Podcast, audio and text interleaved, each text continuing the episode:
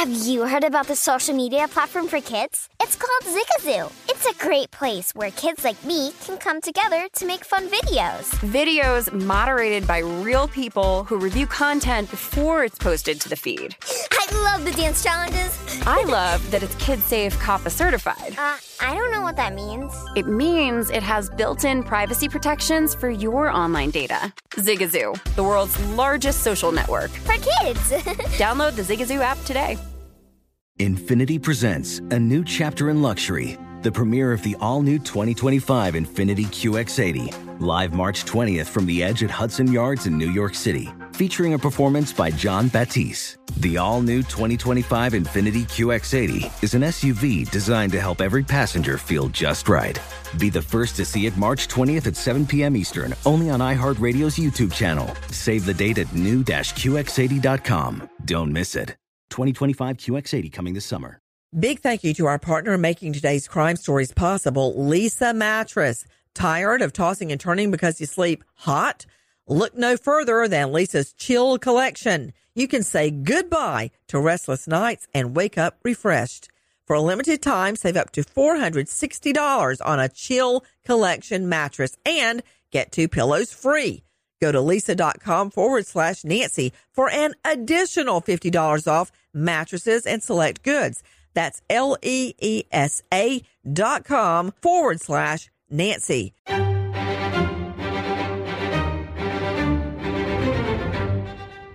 Crime Stories with Nancy Grace.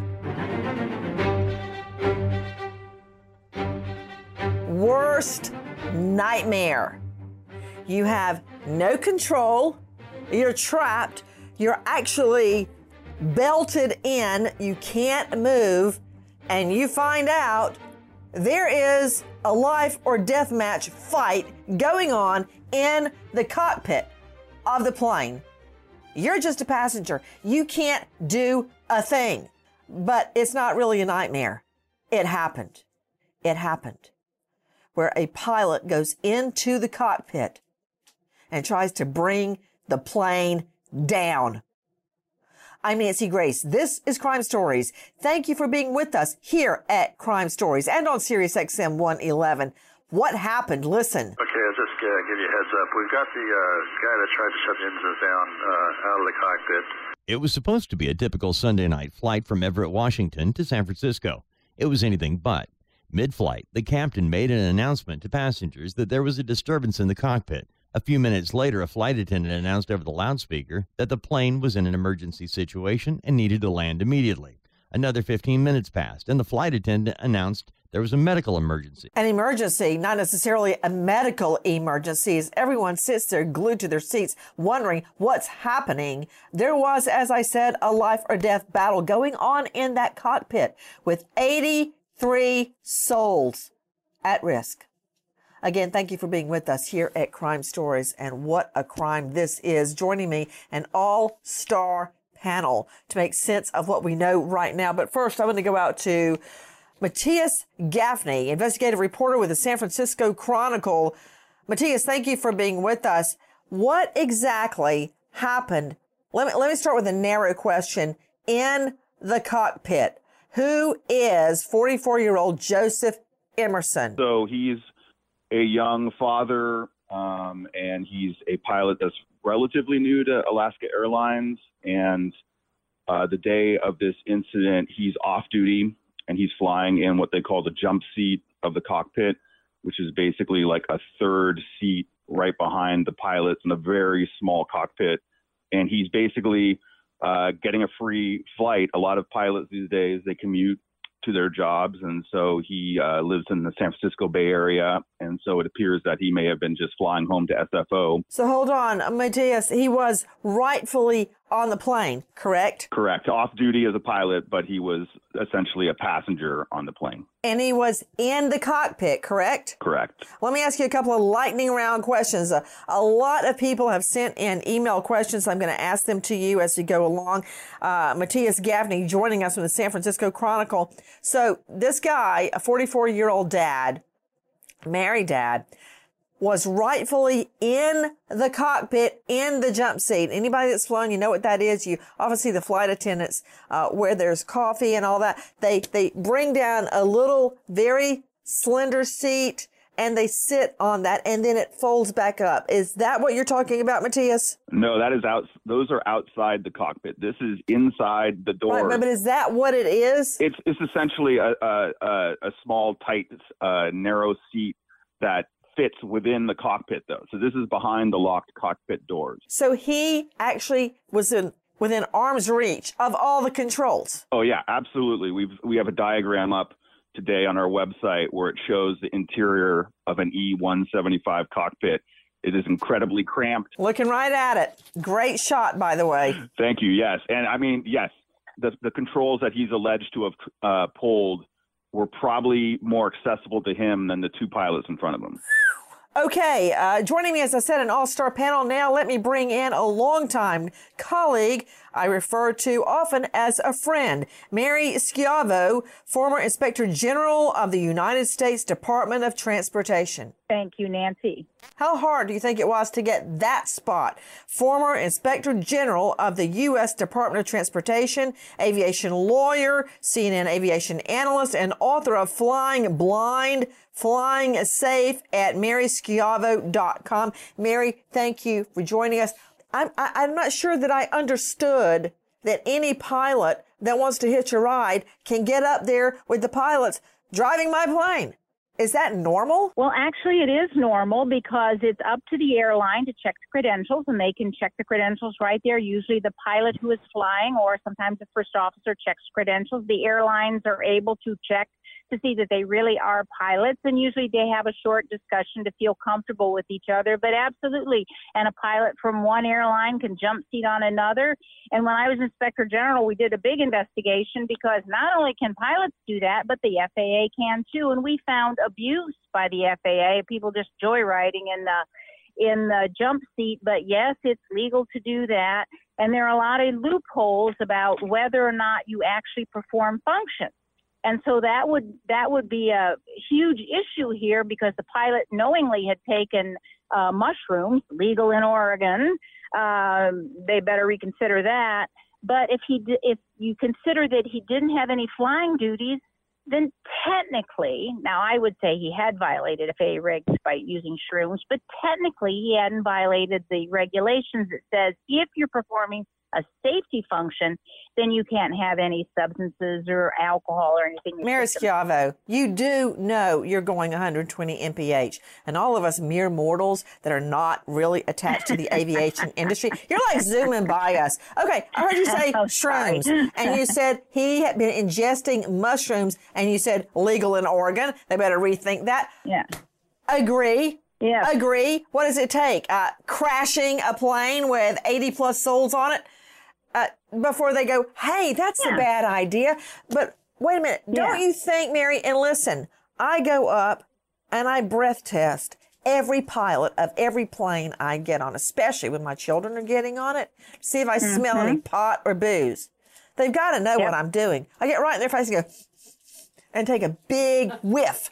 Um, they try not to look irritated, but that said, you know, the thing is, don't pilots or whoever's getting on a jump seat, as you call it, don't they have to be screened in some way? But you're saying it's verified he's a pilot in good standing. And I got to tell you, my husband has a lot of pilots in his family and they are as steady as a rock. You can't get a rise yeah. out of them ever. They don't drink. They don't smoke. They're flat, just like this flat affect. Even at a Christmas yeah. party or a Thanksgiving party, they are just, you know, they're nice. They smile. They say things, but they're not excitable. Exactly who you want to pilot yes. your plane. And they're not crazy. They're not the life of the party, telling the jokes, having too much to drink. Nothing like that. That's who I want on right. my plane. I don't want somebody high on mushrooms. That's right. You're exactly right. And there's just so many loopholes in the aviation regulations, and you only get tested when you go in.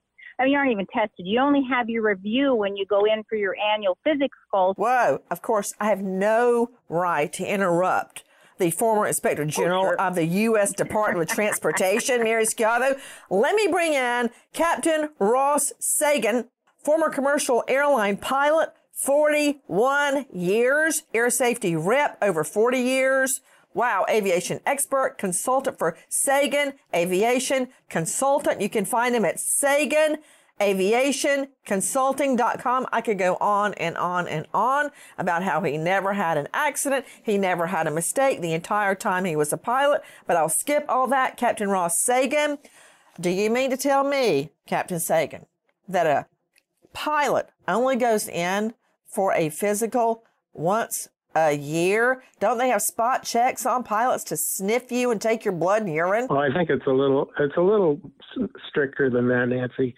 Um, this pilot and, most airline pilots get uh, evaluated medically uh, six every six months for the first class medical. And some companies require a company physical as well. Listen, I've had a company physical when I was doing a syndicated show, uh, Swift Justice. You know what it was? They came in, they put a, uh, what do you say, EKG on me. That lasted 60 seconds. And they tested everybody for STDs. Now, what? I'm not kidding. That was the physical. and guess what? I passed. But that said, what do you mean by a company physical? What do they put pilots through? I, am going to get back on the mushrooms and the fight in the cockpit with everybody sitting in the back clutching their children. But what is a company physical, Captain Ross Sagun? Well, it, it varies. The company physical varies company by company. When uh, we were doing company physicals in my company, it was actually a, a pretty rigorous screening where we, um, you know, a nurse practitioner or a doctor would check you for all your vitals, check your hearing, check your eyesight. Uh, and of course, they uh, would evaluate you for your mental stability, which is always being evaluated, even when you're not under a, at a medical facility in our business. But the FAA physical actually has become more and more rigorous over the years. I remember when I was a new pilot, it, it was fairly um, standard as, as you described. But uh, in uh, before I retired, um, things had gotten a lot tighter. There were more tests. Uh, things were much more uh, scripted as far as the requirements by the doctor, and um, I thought it was quite challenging. Fortunately, I was able to pass. Fortunately, you were able to pass because you're on the Nancy Grace show right now, and you've had if you had not passed, you'd be getting grilled, Captain.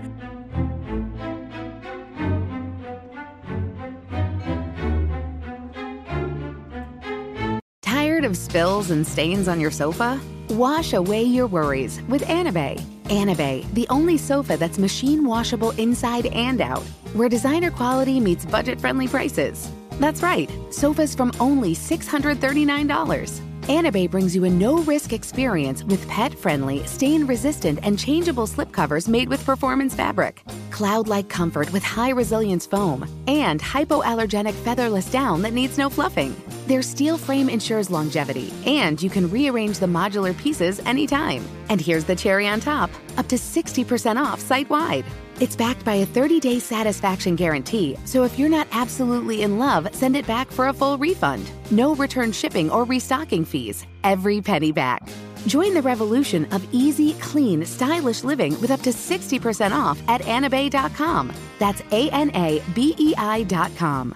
Offers are subject to change and certain restrictions may apply. Your tax refund belongs to you, not an identity thief. Over $6 billion in tax refunds were flagged by the IRS for possible identity theft in 2023. If you're in a bind this tax season, Lifelock can help. Lifelock monitors and alerts you to identity threats you may miss on your own, even if you're careful with your personal information. And if you do become the victim of tax related identity fraud, Lifelock has US based restoration specialists ready to help solve your identity theft issues. Plus, all Lifelock plans are backed by the Million Dollar Protection Package, meaning Lifelock will reimburse you up to the limits of your plan if you lose money due to identity theft. Let Lifelock help you protect your financial information so all you have to worry about is what to do with your tax refund. Go to lifelock.com slash iHeart and save up to 25% your first year. That's 25% off at lifelock.com slash iHeart. Identity theft protection starts here. Witness the dawning of a new era in automotive luxury with a reveal unlike any other as Infiniti presents a new chapter in luxury, the premiere of the all new 2025 Infiniti QX80. Join us March 20th live from the edge at Hudson Yards in New York City, featuring an unforgettable performance by Grammy and Academy Award winning singer, songwriter, and composer, Jon Batiste. The all new Infiniti QX80 is unlike any luxury SUV you've ever seen. Smart enough to anticipate your needs even before you do. Every line, curve, and detail was thoughtfully crafted so everything for every passenger feels just right. Don't miss it. Mark your calendars and be the first to see it March 20th at 7 p.m. Eastern, only on iHeartRadio's YouTube channel. Save the date at new-QX80.com. 2025 QX80 coming this summer.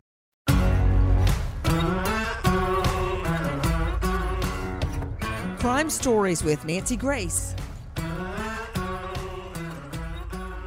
Guys, what happened? What actually happened in that cockpit? What? This captain was high on mushrooms and the Lord only knows what else? But what did he do? Go ahead, buckle up. No pun intended. Listen to this. Alaska Airlines pilot Joseph David Emerson was catching a ride to San Francisco with Horizon Air Flight 2059 from Everett, Washington. The off duty pilot was seated in the cockpit jump seat and engaged the pilot and co pilot in casual conversation when, without warning, Emerson attempted to shut off the engines mid flight. Emerson reportedly tried to grab and pull two red fire handles that would have activated the plane's emergency fire suppression system and cut off fuel to its engines. Okay, hold on. I need to understand exactly what I just heard. And let me warn you, Matthias Gafni. In law school and when I was practicing law, I would get a big paragraph and a brief.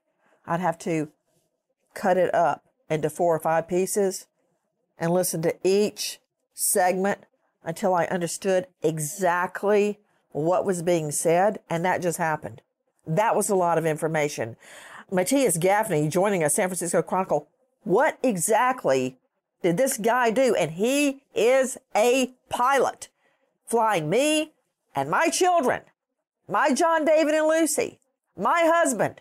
What exactly did he do back there on the jump seat? Yeah, so it, it sounds like the first half of the flight, everything was pretty normal. Um, he didn't show any signs um, of any weird behavior. And then halfway through, all of a sudden, he throws off his headset and says he's not okay and that's where everything turns. And he, according to the flight crew, what they told authorities, he reaches up and grabs what's essentially like red fire handles that are on the ceiling of the cockpit, and he pulls them down. And that those are used if you have a fire in one of your engines, your right or left engine. You can uh, stop the fuel from going there, which would stop the fire, um, hopefully, from uh, continuing to burn. And you also have the option to rotate those handles which would shoot some fire extinguisher into the engines. Okay, hold on. Let me just understand what exactly he pulled. Hold on. Captain Ross Sagun, I believe everything Matthias Gafni just said, but can you explain it to me? What would happen if I go in a cockpit and I yank down those two red handles? What happens then? Doesn't that cut off all the fuel to the plane? Well, if if if you're on the ground and the engine's not running, it, it really doesn't do much. But in this case, they're at 31,000 feet uh, apparently this gentleman reached up and and pulled the red fire handle on one of the engines, which essentially cuts off the fuel, the hydraulics, and the air, the pneumatics to the engine, uh, in an effort to stop everything from going to the engine and and cut off any source of fire or fuel to the engine. If he was successful, if anyone is successful and pulling those two red levers, which I understand are up on the ceiling of the cockpit, undeterred, would the plane crash? No, not necess- not not necessarily. What would happen would be that the engines would start to spool down, the fuel would be cut off to the engine, and the engine would basically uh, turn off, just like if you turned off the ignition to your car as you were driving down the road. Right, but except you're up at 31,000 feet and the plane cuts off. Well, remember that uh, it basically the engine is spooling down, and the way we get an airplane to come down from the sky when it's time to descend for landing is we pull the power back to idle. So the airplane is not going to fall out of the sky when when one or both even both engines are cut off. If you're over an airport, that's great, Captain, because you can just land. But what if you're over forest or God forbid water and there's nowhere to land? Then what happens? Well, the, an airplane basically comes down at about um, uh, three miles for every thousand feet. So if they're at 31,000 feet, uh, ostensibly they're going to be able to glide about 90 miles with no engine power. Okay. Probably a little bit less in that case because there's probably more drag with the engines completely off. But uh, the airplane is not going to fall out of the sky when the engines turn well, off. What happens at the end of that 90 miles? Well, now it's a bad day. Can you be blunt, Captain? Normally, within that, that period of time, you, uh, hopefully a competent crew would have done everything they can to restore the power to the engine. And this is actually a procedure that we train. Okay, Captain. Uh, Ross Sagun, you never had an accident ever in all of your 40 plus years. But Ed Booth joining me, a renowned aviation lawyer, partner at Marks Gray Law Firm, former prosecutor. Ed Booth, isn't it true that at the end of those 90 miles, if you're over water or terrain, the plane's going down. The plane is going down. Well, you would do what Captain Sullenberger did in the Hudson River and ditch the airplane and evacuate the passengers. There, there is a solution to that. Why is no one just telling the truth? What I mean, listen, people, I'm a JD, not a DDS. I don't know how to pull tooth, but if you give me a set of pliers, I will try. Why is everybody avoiding the fact that if you cut off the fuel to the plane, the plane's going to go down? Yeah, I might have 90 miles uh, before the plane goes down, but the plane's going down. Period. I mean, yes, no. Is that true? Let me ask Schiavo. Mary Schiavo, after those 90 miles, can you just tell me the truth? It is. If if you shut off the engines, and as the captain said, you can't get them restarted. And when my flight training, that was part of my training. And one of the flights, we couldn't get them restarted. So absolutely yes. If someone shuts off the engines, you're going down, and it's not always a given that you can restart. It's difficult. I've I've worked air crashes where you couldn't do an in-flight restart not even uh, you know, not even a diving restart, and we couldn't restart. So yes, there you're going down. Hopefully at an airport.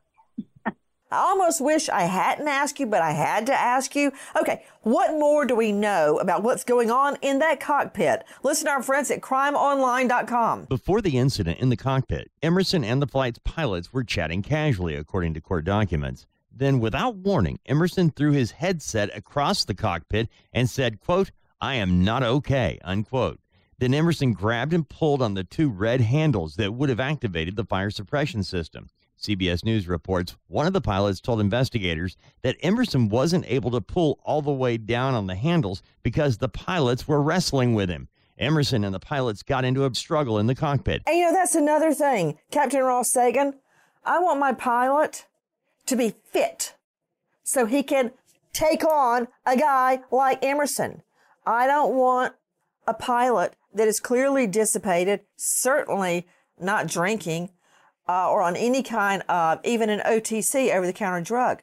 I want him or her to be able to take on somebody like Emerson. And I'm hearing, oh, Emerson was depressed, Emerson this, Emerson that.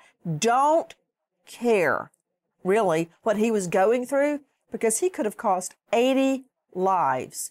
And the reason I earlier said 80, 80 souls is because that's airplane talk. I've heard pilots say it.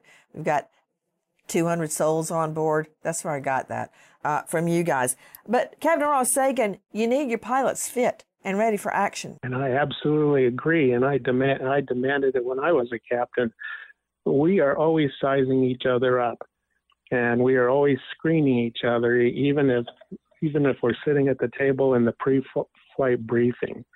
Um, and when we go, get on an airplane, we self-certify that we're fit to fly. And this pilot got on the airplane as an observer member of the crew. He was actually part of the crew when he got in that cockpit and he self certified that he was fit. Well, obviously. Whoa, whoa, wait, wait. Are you saying the word self certified? Isn't that like grading your own test in high school?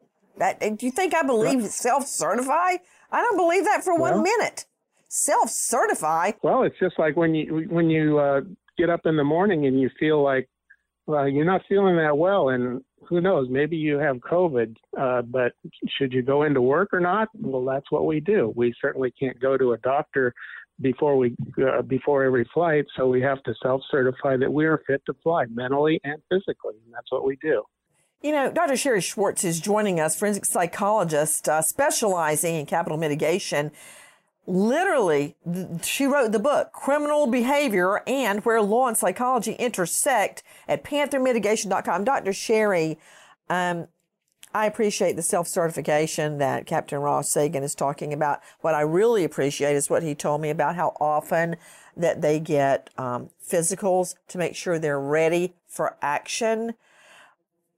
What's interesting to me, and I want you to address how we feel, the passengers feel, because I look at the plane and I stand there before I let the children on the plane and watch to see if the captain gets down out of the cockpit and goes around the plane and checks the tires and looks up, I guess, under the hood.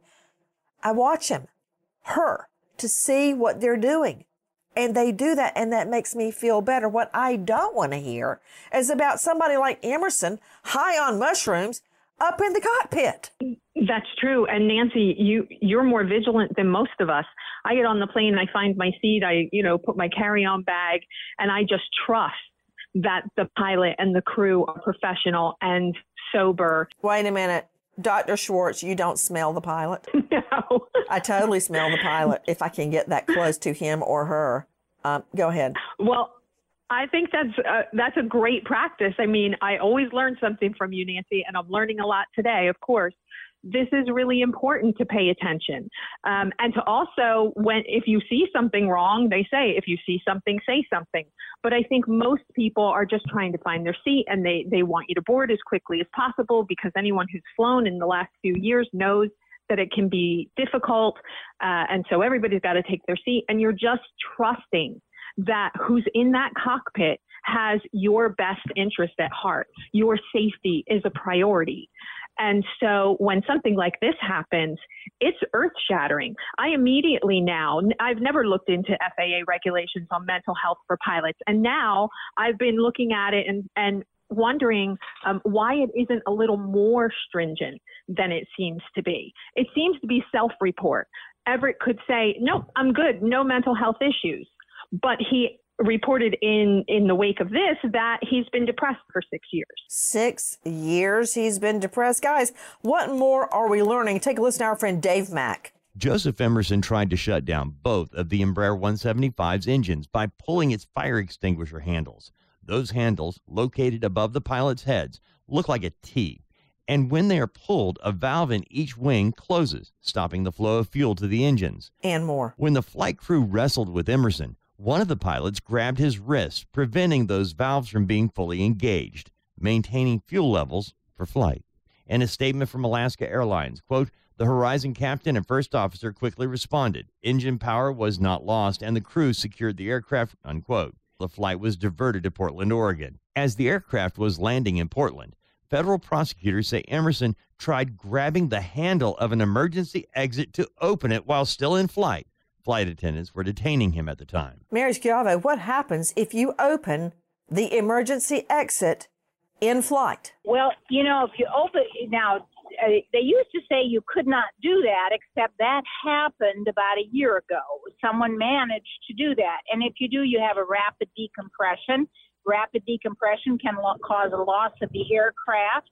Um, and it can be impossible to recover from. But if you open it in flight, you're going to have a rapid decompression, and there's always a risk of a hull loss, meaning to lose plane. Okay, when you say rapid decompression, that seems to be airbrushing what really happens. What happens on a plane mid flight, 31,000 feet in the air, when there is, quote, rapid decompression? Everything, everything that's not belted down, including people, is sucked out of the aircraft. And it has happened before, and that is exactly what happens. People are sucked out of the plane. And I don't mean to make light of it, but people who have seen the movie Snakes on a Plane, and, uh, you know, when all the snakes are sucked out, that's what happens, except when it's a person flight, the people are sucked out, or the baggage uh, that isn't tied down, and the flight attendants and the service card. That's a rapid decompression. I was going to impress you with my knowledge of aviation by quoting snakes on a plane, but decided you did not need to hear that. But you did it to me first.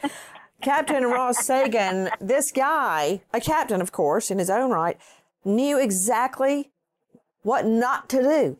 Pull down those red levers that cut off the fuel to the engines and try to open the emergency exit. Was he on a suicide mission? One has to wonder, and I'm not so sure that he was really, uh, you know, in, uh, all there because, like you said, he, he was a captain. He was well versed in the in the operation of aircraft, and he should have known that you can't can't open that door at 31,000 feet. Uh, Mary is exactly right. It did happen, but I think what the incident she was referring to happened down low, where the pressure on that door is very low as the aircraft's getting ready to land. But this aircraft is at altitude. There's six to eight p, uh, pounds per square inch on every inch of that door. There's hundreds, if not thousands, of pounds of pressure on that door. He would have to have been Superman to open that door at 31,000 feet.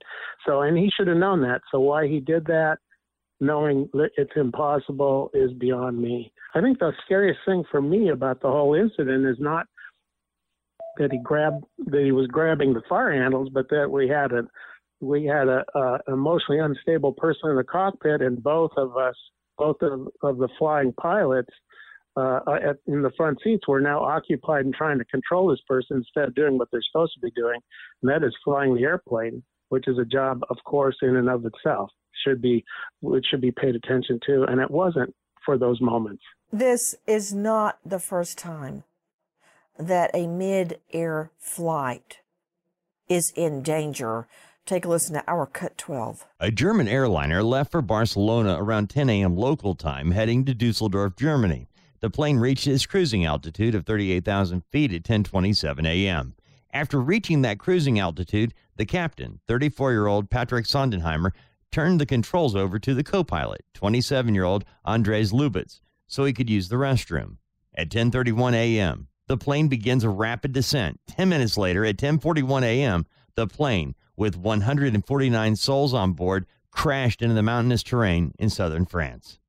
There were no survivors. And more in Cut 13. When a Boeing 737 MAX being operated by Indonesia's Lion Air began having problems mid flight, a pilot in the jump seat became a hero as he helped the crew stop the plane's nose from repeatedly pointing down disaster was averted and a hero was born. However, on the plane's very next flight, the same thing happened. No hero in the jump seat this time. The plane crashed into the Java Sea 13 minutes after takeoff on October 29, 2018, killing all 189 people on board. The resulting investigation blamed everyone from Boeing to the flight crew. Back to the case at hand. What happened in that cockpit and why? Listen. Passenger Aubrey Gavello tells ABC News that she heard the flight attendant tell a man walking to the back of the plane, quote, We are going to be fine. It's okay. We'll get you off the plane. Okay, I'll just uh, give you a heads up. We've got the uh, guy that tried to shut the engines down uh, out of the cockpit, um, and he doesn't sound like he's causing any issue in the back right now. I, I think he's the dude. Other than that, uh, yeah, we want law enforcement as soon as we get on the ground and park. Tired of spills and stains on your sofa? Wash away your worries with Anabei. Anabei, the only sofa that's machine washable inside and out, where designer quality meets budget friendly prices. That's right, sofas from only $639. Anabei brings you a no risk experience with pet friendly, stain resistant, and changeable slipcovers made with performance fabric, cloud like comfort with high resilience foam, and hypoallergenic featherless down that needs no fluffing. Their steel frame ensures longevity, and you can rearrange the modular pieces anytime. And here's the cherry on top up to 60% off site wide. It's backed by a 30 day satisfaction guarantee, so if you're not absolutely in love, send it back for a full refund. No return shipping or restocking fees. Every penny back. Join the revolution of easy, clean, stylish living with up to 60% off at anabei.com. That's A N A B E I.com. Offers are subject to change and certain restrictions may apply. Witness the dawning of a new era in automotive luxury with a reveal unlike any other as Infiniti presents a new chapter in luxury, the premiere of the all new 2025 Infiniti QX80. Join us March 20th live from the edge at Hudson Yards in New York City, featuring an unforgettable performance by Grammy and Academy Award winning singer, songwriter, and composer, Jon Batiste. The all new Infiniti QX80 is unlike any luxury SUV you've ever seen. Smart enough to anticipate your needs even before you do. Every line, curve, and detail was thoughtfully crafted so everything for every passenger feels just right. Don't miss it. Mark your calendars and be the first to see it March 20th at 7 p.m. Eastern, only on iHeartRadio's YouTube channel. Save the date at new-QX80.com. 2025 QX80 coming this summer. Pause for a big thank you to our partner making today's crime stories possible. It's Leesa Mattress. Don't let a bad mattress stand between you and a good night's sleep. Leesa Mattress can help. From memory foam mattresses that hug in all the right places to hybrids that keep you cool all night long, Leesa's mattresses offer incredible comfort and support at every price point. Collectively, their mattresses have over 20,000 five star reviews. Delivery is free, returns are easy, and you have 100 nights to try out your mattress in the comfort of your own home. For a limited time, save up to $700 off select mattresses plus two free pillows. Go to leesa.com forward slash Nancy for an additional $50 off mattresses and select goods. That's L E E S A dot com forward slash Nancy. Thanks, Leesa Mattress for being our partner. The threat is now in the back of the airplane, uh, so we're, we're reduced on the threat level. Uh, I'm, uh, we're going to check in with the flight attendant to make sure everything is running smoothly, but it seems like he settled down as soon as he, uh, after one moment of going uh, a little bit overboard, uh, we put him back. So it escalated to a four uh, for nine, but he's out of the cockpit now. He's uh, handcuffed and he's an aft back jump seat when law enforcement arrives, and uh, right now he's uh, staying calm.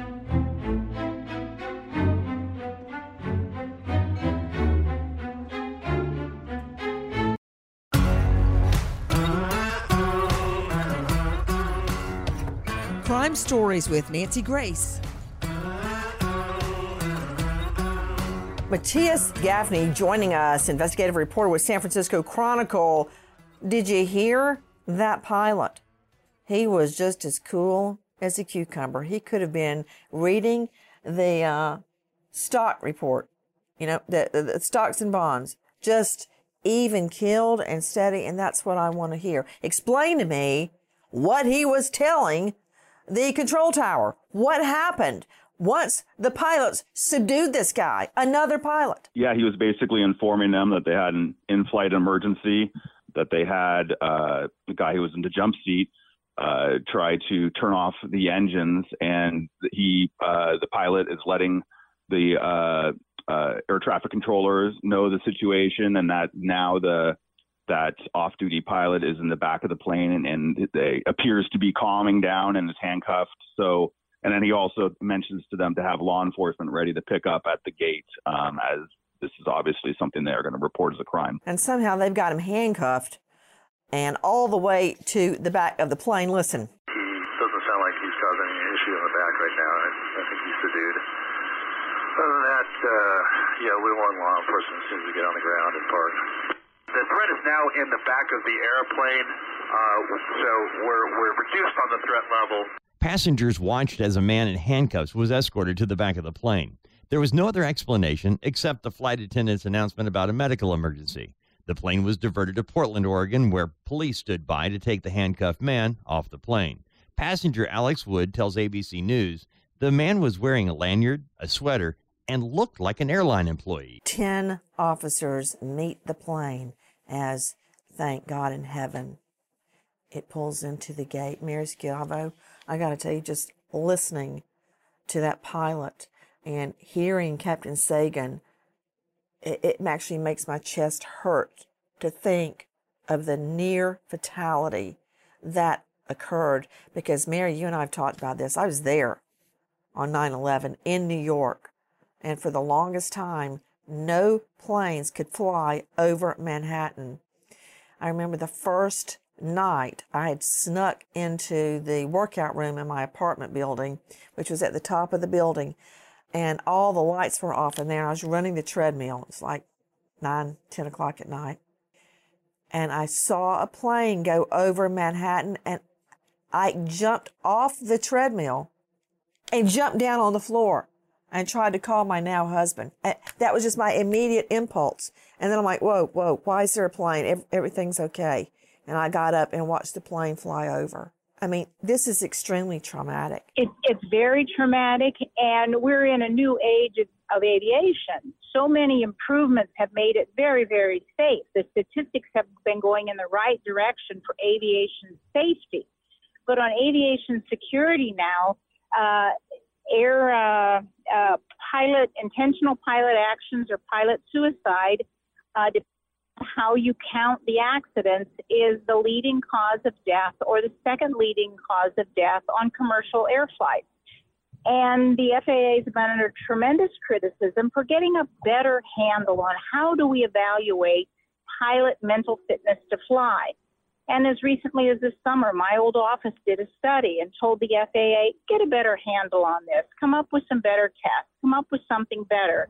And the FAA said, of course, well, we'll work on it. But it is an issue, and, and you can't blame pilots for not wanting to discuss their mental health because if they come forward, they'll be grounded. But we need a better way to handle the situation and to improve our security since we are improving are, you know, all the safety features on the aircraft. To Ed Booth, a high profile aviation lawyer, I want you to hear this. Take a listen to crimeonline.com. Joseph Emerson hadn't slept in 40 hours and started suffering from depression about six months ago. ABC News reports he told the flight attendants to restrain him because he was having a nervous breakdown. Emerson also discussed his use of psychedelic mushrooms and reportedly thought he was dreaming and just wanted to wake up. 44 year old Joseph David Emerson lives in Pleasant Hill, California. The married father of two is well liked by his neighbors who describe him as positive, very friendly, and upbeat. Emerson is an FAA licensed pilot. He joined Alaska Airlines as a Horizon First Officer in 2001. Eleven years later, he left the airline to fly for Virgin America. Emerson returned to Alaska in 2016 when the carrier acquired Virgin America and he became a captain with Alaska Airlines in 2019. To Ed Booth, high profile aviation lawyer, and so much more. Ed Booth, I don't care if he's depressed. I don't want him in the cockpit. Well, I think I think everyone would agree with that. Part of my practice is representing pilots whose medical credentials are called into question by the FAA. And there are so many disincentives for pilots to disclose problems because of what happens when they do. I think it's important to understand that when you go for a medical exam, there are three questions that uh, allow the FAA to diagnose mental disorders. They ask the pilot applicant, Do you suffer from mental disorders of any sort, such as depression or anxiety? They ask, Are you currently using any medications? And they're looking for psychotropic drugs. And then they ask you about visits to health professionals within the past three years. And if you put a psychiatrist or psychologist down there, they are going to make some inquiries, but these inquiries are so harsh, even with pilots with minor anxiety problems, that uh, no one reports them. And we've heard this pilot had been suffering from depression for six years. he would have been examined uh, six times at least. He lied, I suppose, uh, six times when asked if he suffered from depression. We're learning it may be six months. Jackie, isn't it six months? It's six months. Would that have encompassed one of his physical exams? And when they have a physical exam, do they also have a mental exam? Uh, Nancy, uh, they they are asked if they have mental disorders. There's no mental exam. I've been through dozens of these physicals myself, and it's a self-reporting system. I'm trying to figure out how long uh, it takes your body to metabolize, as they're called, magic mushrooms. What effect do they have on you? Uh, you can take a higher dosage, a lower dosage, but they act as a psychotropic drug, to my understanding. And what did he mean, Dr. Shari Schwartz, by I'm having a nervous breakdown? Well, so that's an interesting one. Kind of like insanity is not in the diagnostic and statistical manual. Neither is mental breakdown, but it is something that we use to describe a, a certain mental state. And so what I'm what I can surmise that he means is that he's just not okay. He's having some sort of break with reality. It could be a brief psychotic episode, it could be due to the magic mushrooms or something else. It could be due to experiencing the tragedy of the death of his loved one, um, underlying mental illness like the depression that he described, um, lack of a strong support system. There's so many things that can lead into what we describe as having a mental breakdown. I've never used psychedel- psychotropic mushrooms, but apparently the effects uh, last for about three to six hours, and the um, residuals stay in your system at least 24 hours after. But it's just, in my mind, like drinking and driving mushrooms, to my understanding, the right ones will have like an LSD effect on you if you take them. And to me, it's just like driving while drunk, except now you've got 80 plus souls in your hands. Take a listen to our cut eight. When Joseph David Emerson tried to shut down the engines on the Alaska Airlines plane, there were 80 passengers and four crew members on the flight. Now, Emerson is charged with 83 counts of attempted murder and he's also facing 83 counts of reckless endangerment, a misdemeanor, and one felony count of endangering an aircraft, according to the Multnomah County Sheriff's Office. Meanwhile, the United States Attorney's Office, District of Oregon, announced that Emerson has been charged in federal court with one count of interfering with flight crew members and attendants. As he should be, to Matthias Gafni joining us from the San Francisco Chronicle. What happens next? Has he already bonded out? Is he at home boiling up some more mushrooms? Yeah, he appeared uh, for his arraignment yesterday uh, in uh, state court there in Oregon. Uh, it was pretty quick uh, court appearance. Uh, basically, the judge said that he will have a bail hearing uh, within five days where he can ask to be released out of custody or a bail set. but for now, he's in custody and he will have future court hearings coming up to determine if he will remain there. I hate it for him and his family, but what I hate more is the near fatality of over 80 people trapped at 31,000 feet. We wait as justice unfolds. Goodbye, friend. Infiniti presents a new chapter in luxury, the premiere of the all new 2025 Infiniti QX80, live March 20th from the edge at Hudson Yards in New York City featuring a performance by Jon Batiste. The all new 2025 Infiniti QX80 is an SUV designed to help every passenger feel just right. Be the first to see it March 20th at 7 p.m. Eastern, only on iHeartRadio's YouTube channel. Save the date at new-QX80.com. Don't miss it. 2025 QX80 coming this summer. Zigazoo has made me zigzag. What I mean by that is, I swore I would never let my kids on social media, but now I'm setting them loose on Zigazoo. Zigazoo is a space for kids to post videos they've created and to share them with other kids just like them. Videos that are moderated by actual people. And since there are no comments or messaging, you don't have to worry about social trolling. Zigazoo, the world's largest social network for kids. Download the Zigazoo app today.